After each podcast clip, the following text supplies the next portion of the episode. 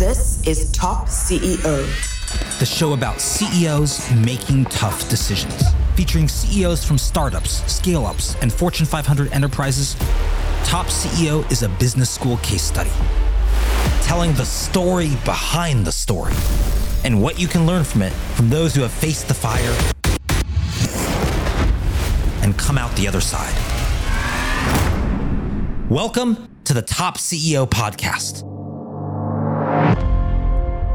This week, we've curated some of the most compelling insights from Top CEO, distilling them into essential takeaways for you.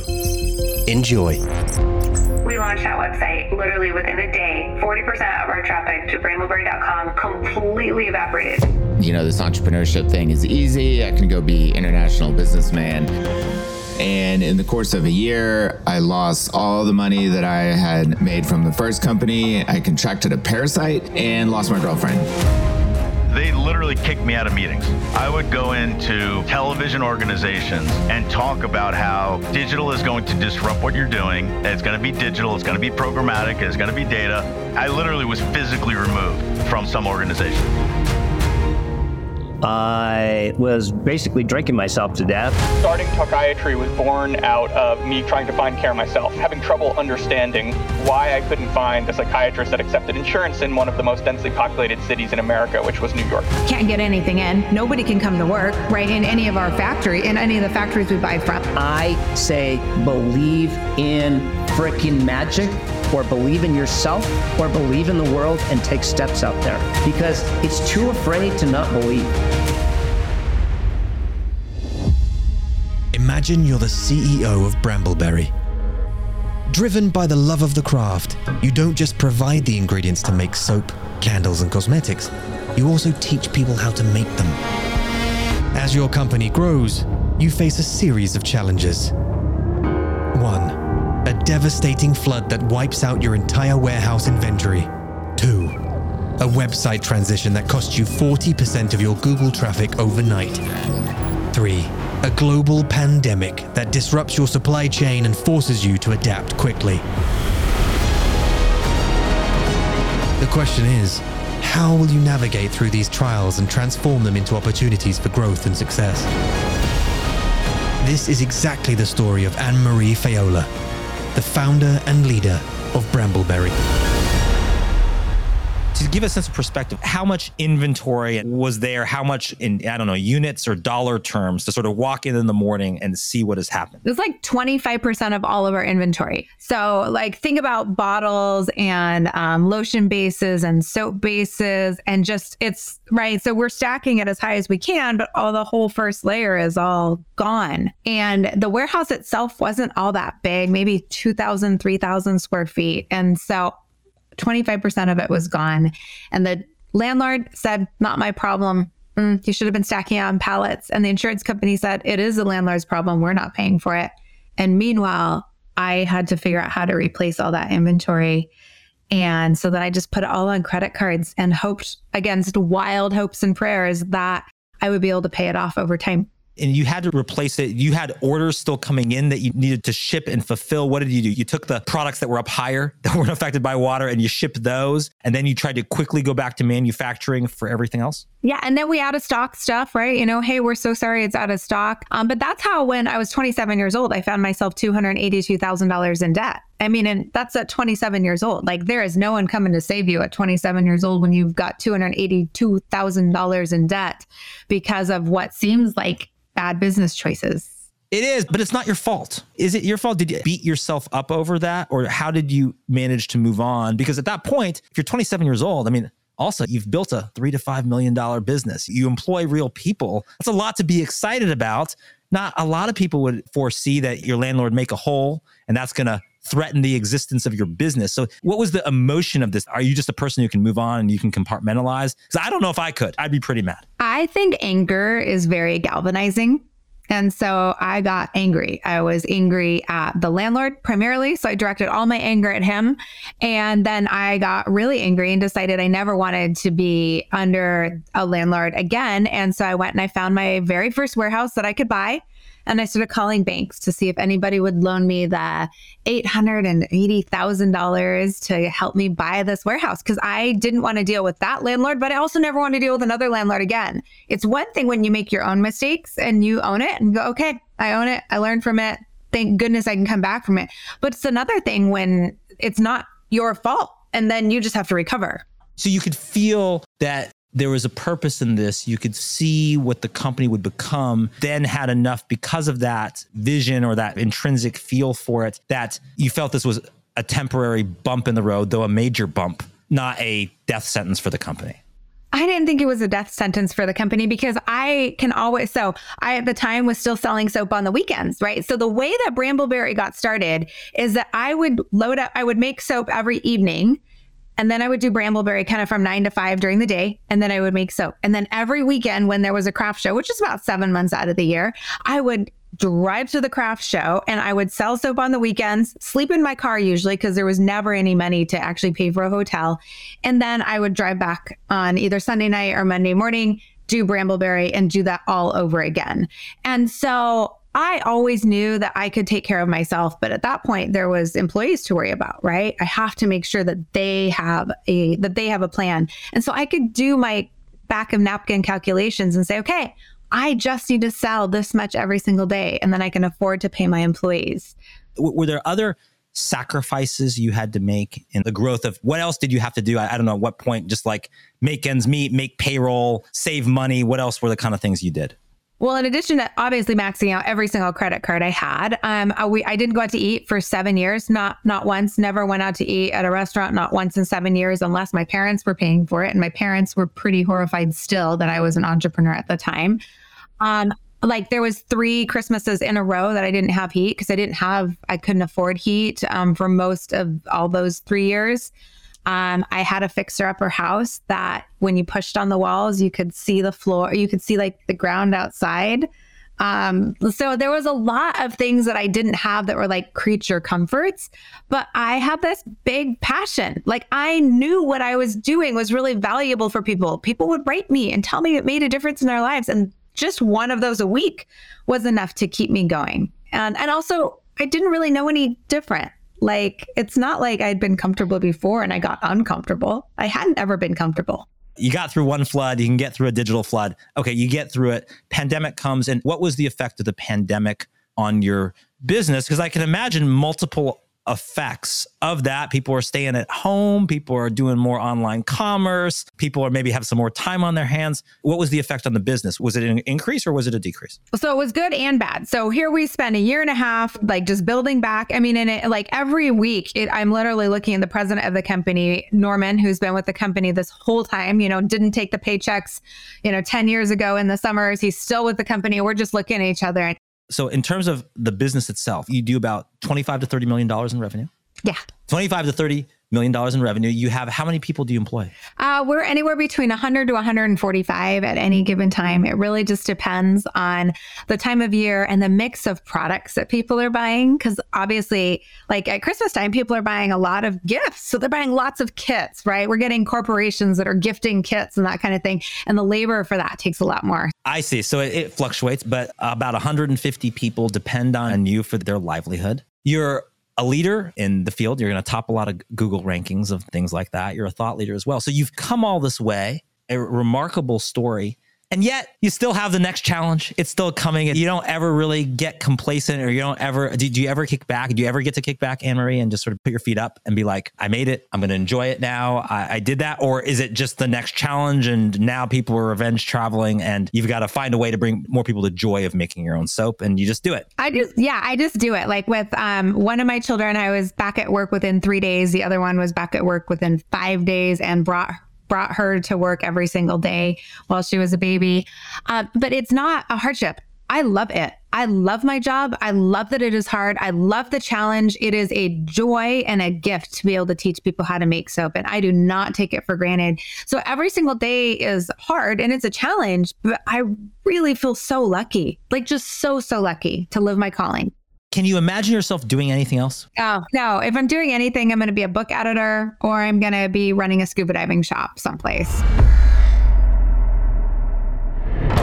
Imagine you're the CEO of an organic landscaping company, and then a restaurant chain.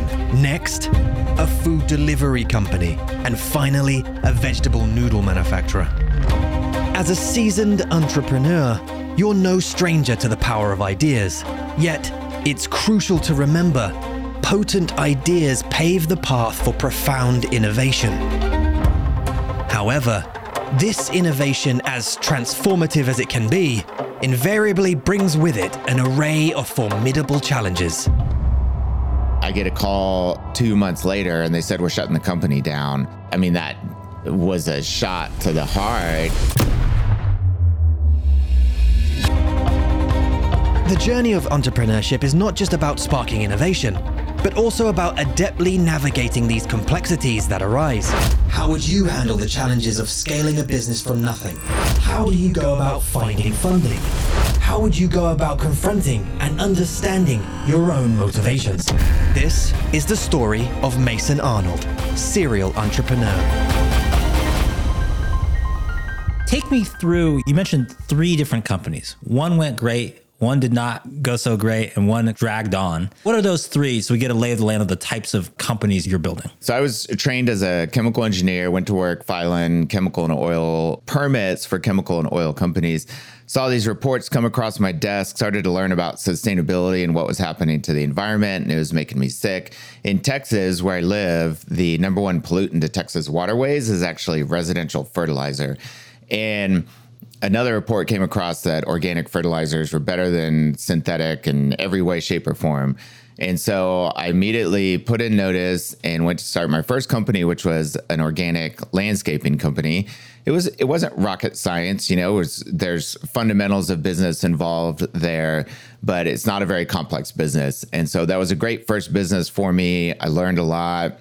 Very early days of Google and Google Ads and so I was the only landscaper doing any kind of Google ads. And so that company went very well. I grew it for a couple years.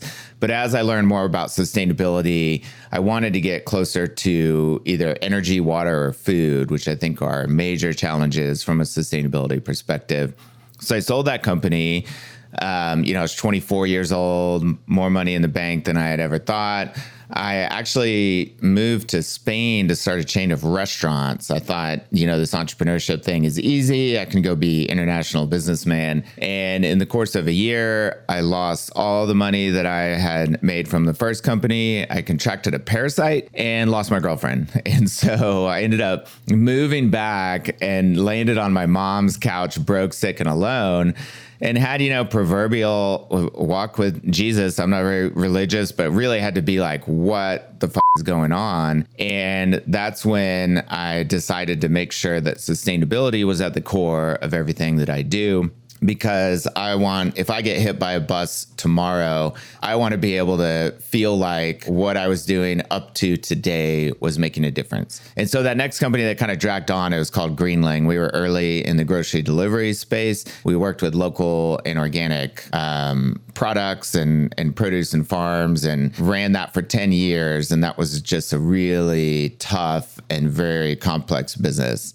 You have this second act, the business, it's kind of dragging on. You're trying to find your way. As part of this, issues that serial entrepreneurs face or entrepreneurs of any types, you actually get nudged out by investors, but then come back. Is that correct? Your own Steve Jobs, famous for getting kicked out of Apple, comes back and, of course, becomes after that legendary Steve Jobs. You had your experience with this, correct? Yeah, it was insane. And it, it, at that company, it was called Greenling and we are grocery delivery. And it was, you know, over time as a serial entrepreneur, I had to figure out how to separate my personal brand from the company brands. But at that time, it was one and the same. And like I was Greenling, Greenling was me. If you get nudged out, this is like a personal assault on you at this point. If you're one and the same, like this is you take offense at this. Yeah. And I was a personal guarantee on like a half million of debt. And so these other people are running this company, but it was the only way for the investors at the time to continue to fund the company was if I left, and otherwise the company was going to shut down. So I made the tough decision, said, okay,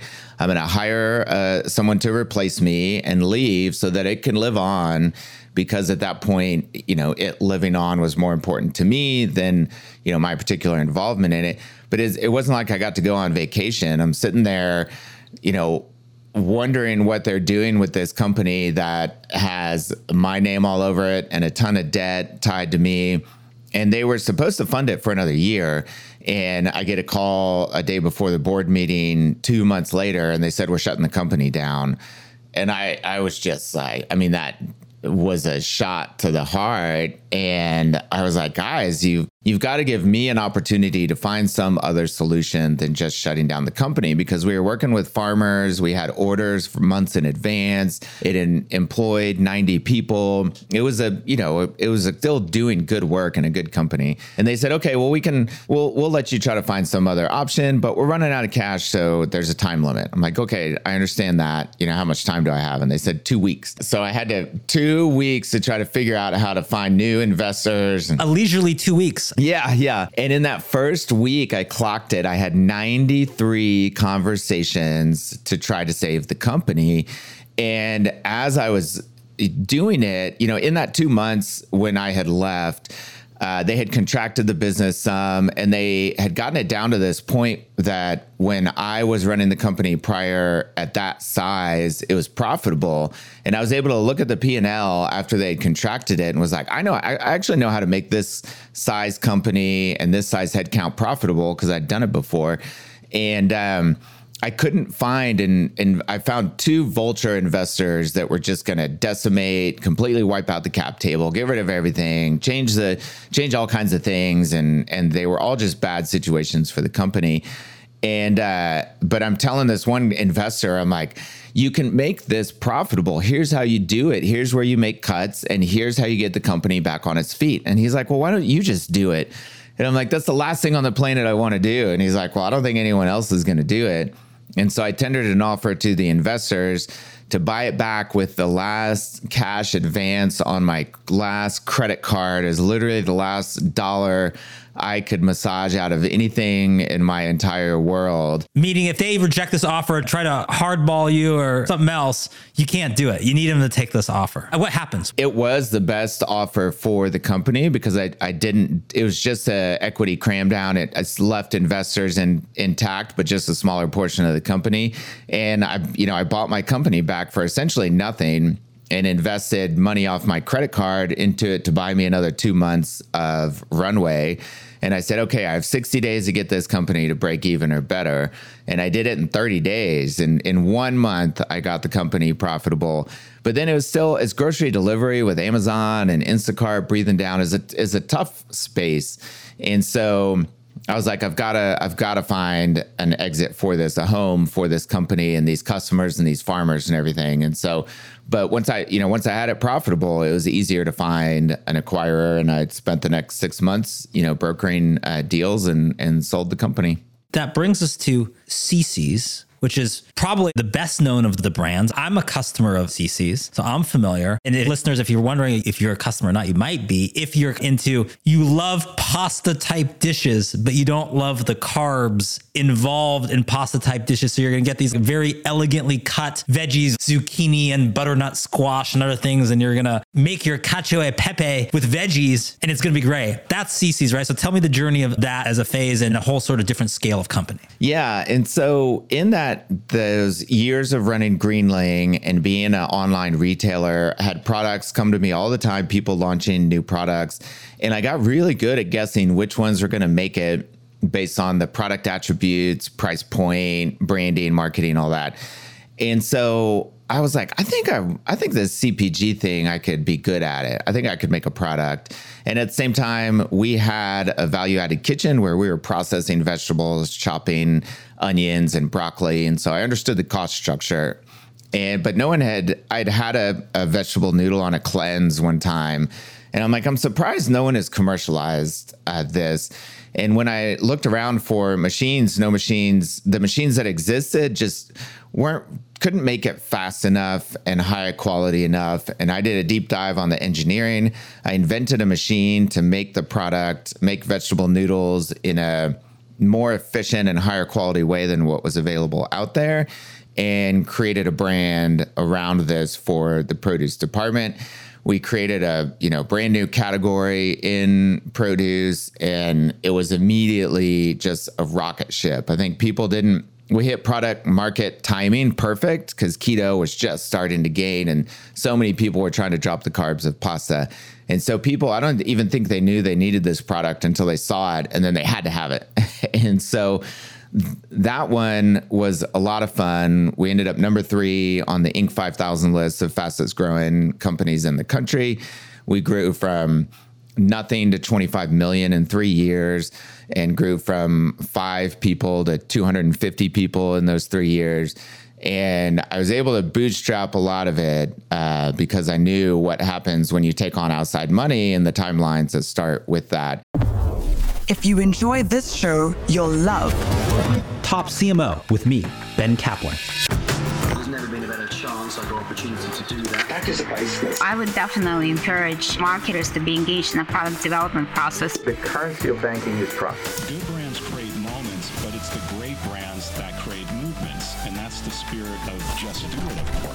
This is the podcast where we go around the globe to interview marketing leaders from the world's biggest brands, fastest growing companies, and most disruptive startups. Available wherever you get your podcasts.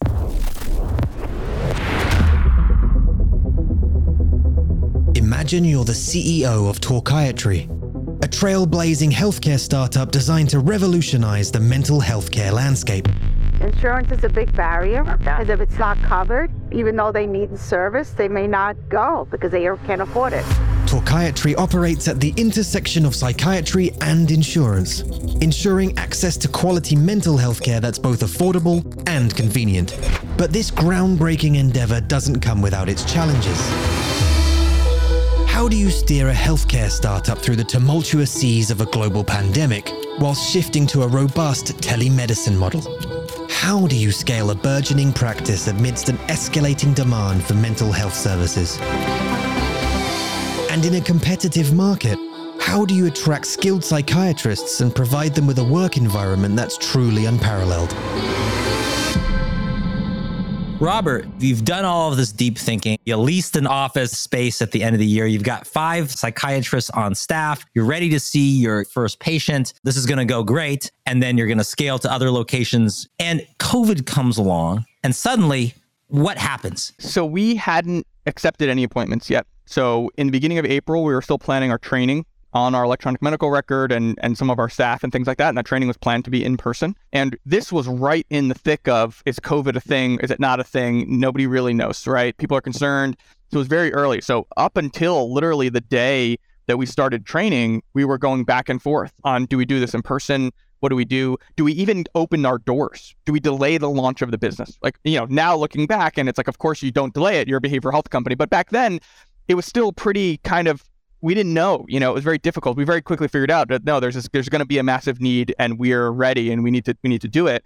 Um, but man, did it throw uh, a wrench into the plans for training and everything? We had to start shipping computers to people, and you know, we were a small. I was I was basically doing most of that work myself and my co-founder. So we didn't really have you know a technology team to be able to set these things up and send it. I was setting them up in my apartment, and so now we had to curry them. You know, we had to get a courier to bring them to people's apartments and things. So, um, but it was always this question of we're going to do telemedicine temporarily for right now and we're going to come we're going to see patients in person. So we were still setting up the office on the side when covid was in the middle of happening. So you're saying okay covid's happening had some support built for telemedicine. It'd be good if people hard to get across manhattan to come to our office and it might not be nice to like call in or come in in a video chat or something like that. We can be fine particularly psychiatry might, there might be a lot that could be accomplished that you wouldn't have to be in person for. So you're going to have that. It's a side thing, but then COVID plays that card. So now you're shifting to it. At this point, you're starting to see patients, you're doing it on a telemedicine basis and you're waiting for COVID to stop, right? And then how much time is going by and are you able to successfully operate on this basis or are there unforeseen challenges? You're repairing computers in your apartment. What else is happening in your thinking just to kind of get through this time? I don't think you really have time to think, to be totally frank about. You just have to operate. You, you, you, know what I mean? I mean? We had, I pulled the phones out of the office that we had and I connected it with an Ethernet phone, connected it in my, my spare bedroom, you know, and I was taking calls from the front desk there and I'd eat my dinner in there just because you work 24 hours because you're working from home, right? Um, and, you know, the appointments kept coming in.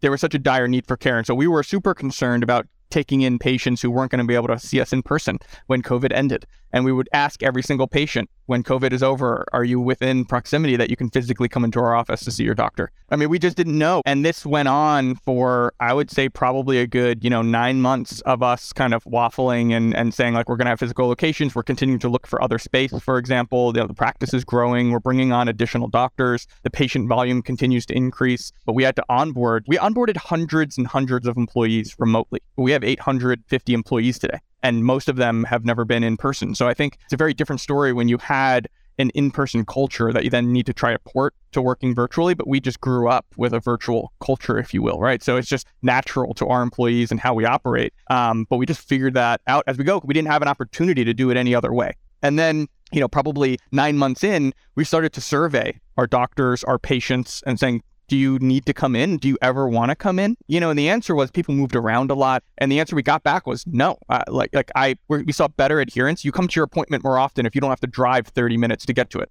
And you're in the pandemic, so much of that has steered you towards telemedicine. People are experiencing some mental health issues from being isolated and having their lives disrupted and being worried about whether they're going to get COVID or not and worried about other things with family members and all of that. So that's actually pushing you forward as well. Yeah, I remember he asked me when he came to to the office to visit. He had to fly in because he wasn't he didn't live in New York. Um, and he said, you know, after meeting myself, Georgia, and he said, why, you know, why do you need me here? I'm expecting to find something that's broken. There's a lot of problems, but I, I'm not finding it, and I, am not clear why you need me at this stage. And our answer was very simple, which is, you know, neither Georgia or myself specifically have a lot of experience, um, you know, managing a practice with a, with so many doctors. He did, but it was kind of looking at it saying we are so confident in where this is going to go that we we we want to make sure that we're building and laying the right groundwork do it at scale rather than building something that then have to change a year later and that's never great when you when you're providing care to patients and ultimately right responsible for their life at a certain point.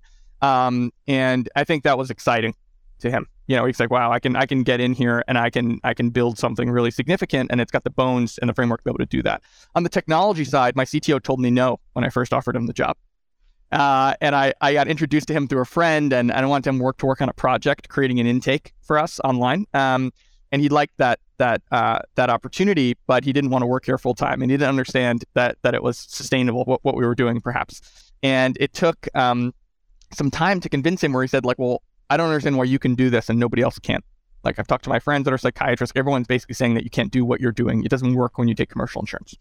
And I had to explain to him kind of the work that we had done for years. And then he finally got it. And he said, okay, wow, this is really interesting. But the reason why he came here is because um, we're not a healthcare, we're not a technology company, we're a healthcare company. And the, the big things that technology folks and engineers have is when you build software, you want to build it for an end user and you want to see the impact of your work. You want to be closer to them to get to build the best piece of software. You need to really understand what their problems were. And so you're at a software company that's selling the software to a bunch of people. You you don't have that. And if your if your goal, if you're in healthcare technology, you're you're doing it to impact the outcome of patient care. And if you have if you're so far removed from that, you're not going to be as impactful. So what attracted him and his entire team to Talkiatry really was the fact that we were a healthcare provider and that they were being so close to the physicians. They could walk across the hall or they can call someone and they can say, Hey, I've got a question. I'm building this know, do you want it this way or that way? And you don't get that when you're at a SaaS company building something for an end user. That's a lot harder to do. You got to get studies, you got to ask to reach out to people. So the collaboration was closer. So the, the development cycle could move a lot quicker and you could end up with a better product and an outcome at the end of the day. But they all wanted to work for a healthcare company, not a technology company um, at the end of the day, which I think, you know, helped us there. Get the right people, mission driven. And just reflecting back on on everything that's happened three years prior to April 2020, now we've gone about three years after that. Do you think you would be where you are and psychiatry would be where it is without COVID? Do you think that with that forced, whether that's telemedicine, whether that forced focus on mental health, was for your business something that was critical to your journey? I think it was. Um, I don't think we would be exactly where we are today, right? I think I think what COVID did was was shine a giant spotlight. It wasn't that these issues weren't already here. They've been here for decades, and most of the research reports are prior to COVID highlighting this issue. The shortage of psychiatrists were here for a long time before this. I think what COVID did was shine a big light on it, and everyone's saying, "Oh my God, now we can see we're and we're, and we're all concerned about it."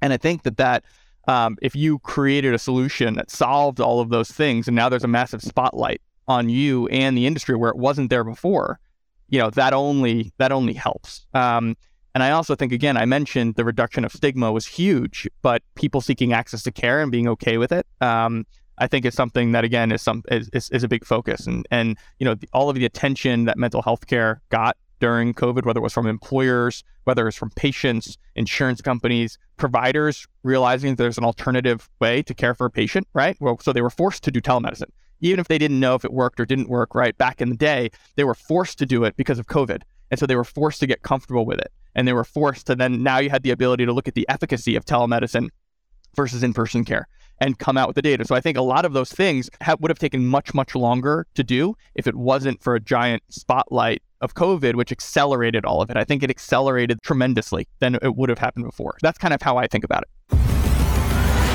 Imagine you're the CEO of Portland Leather Goods. You are nestled in the heart of Portland. Here, genuine leather is alchemized into artifacts of desire. You produce leather goods in record time And then the world changed. COVID struck, casting a shadow over everything you had built. I was basically drinking myself to death. What am I going to do with my life? With the city's decree, the heartbeats of artisans were missing. Workshops dormant, the future uncertain. Yet, in the heart of adversity, a glimmer of hope. You believe that business isn't just about numbers or strategy, it's a cross between art and magic. How do you take an empty workshop during a global pandemic and turn the tides of disaster? As Portland shuts down and jobs are lost, how do you navigate this challenging landscape and bring the magic back? This is the story of Curtis Matsko and this is the Phoenix of Portland. Curtis, take me back to Portland, Oregon, circa 2020, the beginning of the pandemic, when suddenly you've got 70 or 80 artisan leather makers that come into your workshop in Portland to do things, but there's only one problem which is now we're not allowed to do that. It's the pandemic. And set the scene and what you were thinking when all of this was going on, and you'd already built a $4 million business. It was so great because we bought this beautiful building, 24,000 square foot, got it all made with these wooden tables, hired these artisans, and trained them in Portland what to do. I went down to Las Vegas to Pac 12 women's basketball championship. People started talking about this thing called COVID.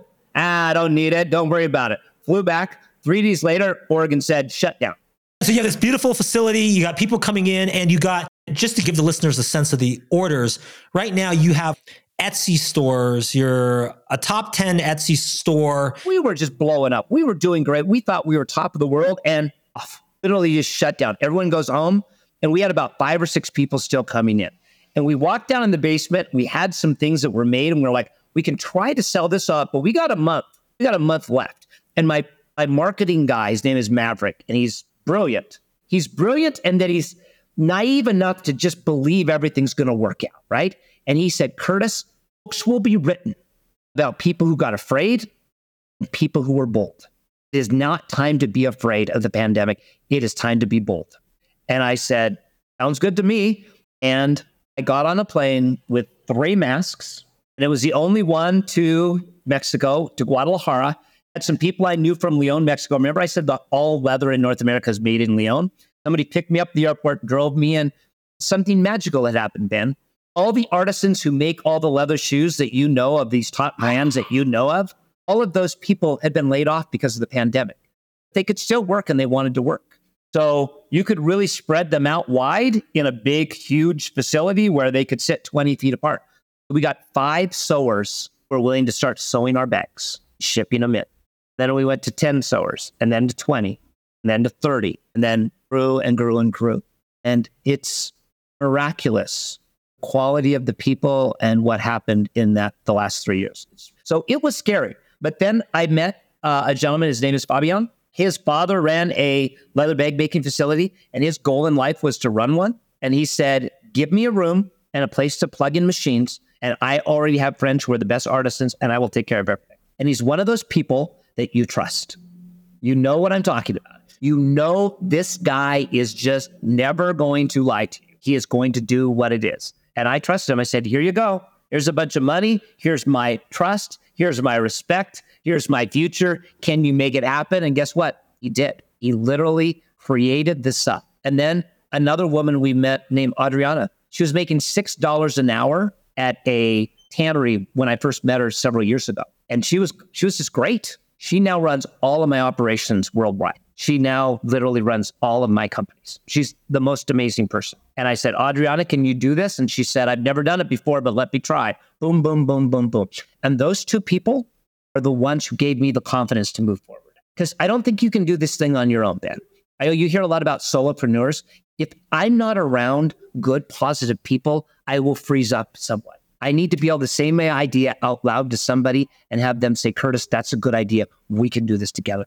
If I don't have that, I will not leave my house. I have people I trust more than I trust myself that run all of this. And I have a lot of experience just meeting people and making them better. And I don't hire people who say they're great. I hire people that I know are really good inside, who themselves are driven. And I don't have to motivate them. All I have to do is say, you can do it you're better than you think you are. It's okay. We can do this together. And, and that is the number one thing that I do in this world is I take a good team and I let them know everything's going to work. We always do and we move forward as a team. Imagine you're the CEO of Mediaocean, the mission critical platform for omni-channel advertising. Your business model? To serve as the all important operating system for the advertising industry. Imagine the monumental task of steering such an enterprise through the rapidly evolving advertising landscape. The challenge of shaking up the entrenched linear TV industry with a digital, data driven vision. Comfortably settled industry giants, unwilling to let go of their familiar methods. Will you manage to crack the code? Or will the monumental resistance from an industry deeply set in its ways prove too much? This is the story of Bill Wise, CEO of Mediaocean. And this is the adjustment. Bill, one of the things that's interesting about your vision for ad tech is some of the resistance that prevented that vision from taking place. Obviously, we've seen you know huge growth in sort of digital media. Maybe other types of media that were not digital lag behind. Talk us to start with this challenge you faced of you kind of see where the snowball needs to go, but there's lots of forces that prevent that from happening, and that was a primary challenge for Mediaocean. Yeah, Ben, I thanks for having me on, and I appreciate the question. When I look back, I had this vision for what is now Mediaocean 15 years ago. And the irony is, I'm just starting to actually execute on the vision that I had 15 years ago, which is so incredibly unique. Let me tell you maybe how I got here. I started my career as an accountant. Uh, luckily, I wasn't a very good one. So there was a digital advertising company called DoubleClick who hired me when they were a small startup that just moved from Atlanta to New York. Um, obviously, DoubleClick is part of Google now and a huge part of the ecosystem. But so I got into digital ad tech by just by happen chance, uh, luck, and you know managed my way. And then I just became an entrepreneur, and I started a couple of companies. Some were successful, some weren't. And uh, so I actually went to Cincinnati, met with Procter and Gamble, and pitched them on becoming their own ad tech company. Uh, they ended up creating what became the first DSP in the market. You know, we got a quarter billion dollars to test this out from Procter and Gamble. I was in Cincinnati presenting to their marketing investment committee, and they said, Hey, Bill, have you ever thought of applying all of this data driven marketing to traditional media like television? And I said, Mark, is Mark Pritchard at the time. I was like, I don't even know how TV is bought and sold. I'm a digital guy. And he was like, you should look into that because for Procter & Gamble, digital is millions, traditional and TV is billions. And so kind of the entrepreneur in me was like, all right, how is television bought and sold? So everywhere I turned, there was this company called Donovan Data Systems. And for lack of a better analogy, they were the DoubleClick of TV, right? They were the ad tech company around processing all of the TV spent. And so literally the entrepreneur in me found a little startup in Chicago called MediaBank. I cold called the founders and said, you're sitting on a billion dollar idea and I'm the guy who's going to get you there. And they were like, what's the vision? I was like, the vision is that the TV market eventually will look and feel like the digital ad tech market or digital advertising market looks today, right? It's going to be data driven, it's going to be programmatic, it's going to be automated, right? AI didn't exist then, but it's going to be laced in AI and automation. And so that was the vision I had for what's now Mediaocean. I had that in 2009. And the incredible part is the industry was so set in its ways that just now I'm starting to really realize on that vision that I had 15 years ago. What does that mean for the entrenched powers then that want the status quo that it took a while to work through and figure out how to do it? They literally kicked me out of meetings. I would go into television organizations and talk about how digital is going to disrupt what you're doing. All media is going to be connected through an IP address, right? It's going to be digital. It's going to be programmatic. It's going to be data. And literally, I, I literally was physically removed um, from or, some organizations. And I literally thought to myself, I just ruined my career. I had a great digital advertising career. I literally just ruined my career. That's that's literally what I thought for about a year. What did you do then? I was so confident in where the market ends up that I was like, I can't give this up, right? I, we have to transform this linear side of the TV business. And it's not just TV, it's also things like radio, right? Pandora was starting to become popular, right? Spotify a little bit back then. So I, I didn't give up. And in fact, what's interesting, you know, is if you want to disrupt an industry that doesn't want to be disrupted, the best way to do that is to own all the workflow for that industry. So we were a startup. There was a company called Donovan Data Systems that was founded in 1967. They work with every single agency, ad agency in all the major markets, which gave them access to every single major marketer and had direct links into every single major broadcaster like NBC, CBS, Fox, etc. So I said, hey, if they're not going to believe in my vision, I got to go on all the workflow and start changing the workflow. So MediaBank, the startup I was running, merged with Donovan Data Systems to actually form Mediaocean, which is the name of the company today. And by virtue of that merger, we basically took over $70 billion of TV spend almost overnight. And then the real work started beginning, which is, you know, how do we transform this legacy business that kind of isn't broke, right? Um, that was the biggest pushback I got was stop trying to disrupt something that doesn't need to be disrupted. And it really was consumer behavior that needed to be the catalyst to make it, you know, where they say, okay, fine, now we need to we need to evolve or die. I was 10 years early to the party, right? Um, but luckily I was able to kind of generate revenue in other ways and, you know, and kind of wait it out, you know, uh, until now, basically. What I would say is, you know, I say all the time, like, I'm actually not qualified to do anything in Mediaocean other than run it. So it's a good thing I'm CEO. Surround yourselves with the best talent surround yourselves with people who are much better than you. And then that allows you to focus on some of the soft skills like what is your company culture? What do you want that to represent? You know, how do you think about your greatest asset, which is your people? And where do we need to be in the next two, three, and five years? In the world of business, each venture comes with its unique challenges. And every leader faces their own trials and triumphs.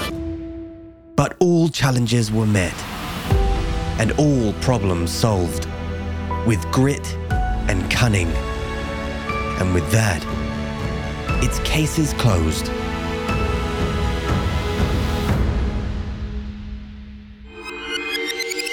This was brought to you by Top Thought Leader. Find out more at topthoughtleader.com.